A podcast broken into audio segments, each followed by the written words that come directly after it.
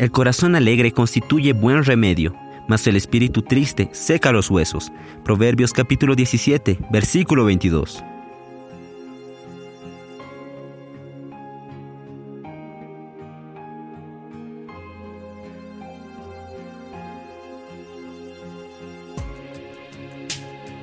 Amados hermanos, amadas hermanas, gracias al Señor por el día 22 de junio. Hoy en el libro Días más Sabios traemos un título muy precioso. Hermanos, yo les digo, sonrían.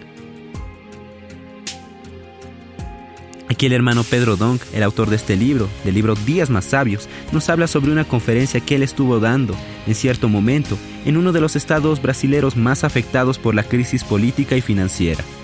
Los participantes en esa conferencia tenían todo para reclamar del desempleo y de la falta de dinero, y también hundirse en la tristeza y desesperanza.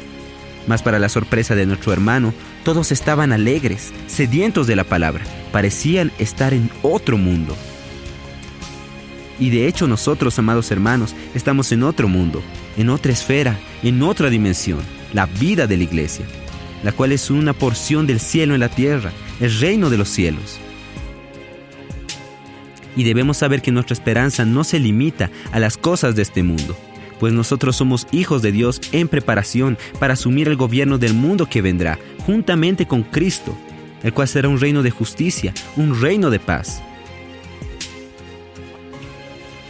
Necesitamos saber de que la tristeza deteriora nuestro sistema inmunológico.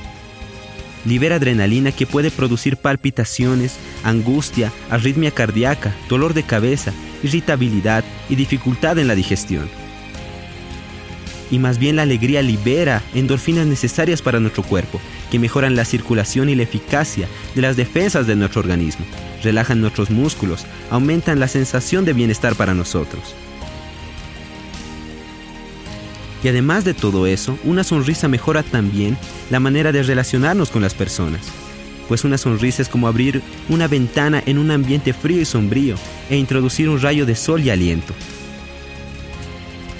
Amado santo, si usted no consigue sonreír, busque fuerza y alegría en los hermanos, pues somos miembros del cuerpo de Cristo. Las reuniones de la iglesia tienen que estar llenas de alegría, tienen que ser lugares donde todos salen curados de tristeza y de todo mal humor. Y el apóstol Pablo nos dice claramente, alegraos siempre en el Señor. Otra vez les digo, alegraos. Y esto lo vemos en Filipenses 4:4. Amados hermanos, busquemos cada día sonreír más.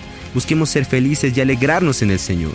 Dejemos toda preocupación, toda angustia, toda ansiedad en nuestro Señor y busquemos alegrarnos en Él, en su presencia, regocijarnos y siempre, amados hermanos, también buscar la alegría en los hermanos, buscar también sacar una sonrisa a nuestros hermanos y vivir alegros, contentos con Dios y también con los hombres.